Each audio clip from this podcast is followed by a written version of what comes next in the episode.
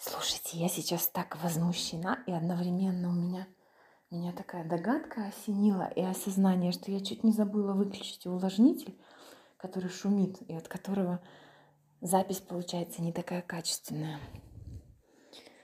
Расскажу вам, в чем, из чего состоит мое полуночное возмущение. Сейчас для интереса прослушала, наверное, уже почти все выпуски одного курса по маркетингу, который в связи с э, карантином выложили в открытый доступ на YouTube. я слушала этого автора, местами очень классные вещи, местами, конечно, э, по ценностям просто был э, зашквар. Невозможно было согласиться ни с одним словом. И думаю, что меня, что что меня все время здесь настораживает в этом всем?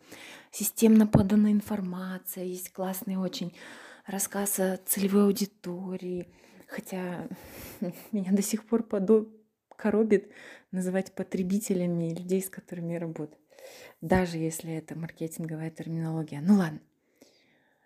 И, значит, э, в течение вот этих всех выпусков почти в каждом из них точно было несколько раз – употреблялось такое слово храм бренда. И я каждый раз так обращала внимание, думаю, в смысле? Ну, то есть храм бренда, насколько я поняла, это, ну, допустим, какой-то супер продуманный, брендированный, фирменный, точнее, магазин, или не точнее, не знаю, как правильно сказать, магазин этого бренда. Сейчас слушала главу про целевую аудиторию, про то, что потребитель ленив, что за него нужно принять решение. Вот, ну, с точки зрения там такой поведенческой психологии это имеет место быть. И в конце, значит, вывод был какой? Ну, потребитель, то есть каждый человек хочет, чтобы его любили. И тут меня осенило.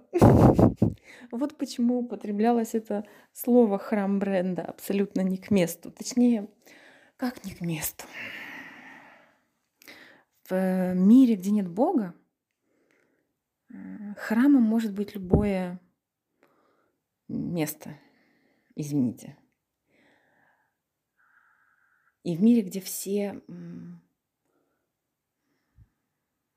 хотят – и многие страдают по любви, и у многих людей внутреннего резервуара нет вот этой наполненности, а в кризисные периоды это особенно сильно ощущается, и опора из-под ног уходит. Когда у людей нет этого резервуара внутреннего, любви внутри, им очень легко рассказать, что вот оно счастье в покупке очередной машины, в покупке очередного платья или еще чего-то. Ну просто любовь в совсем другом месте, народ.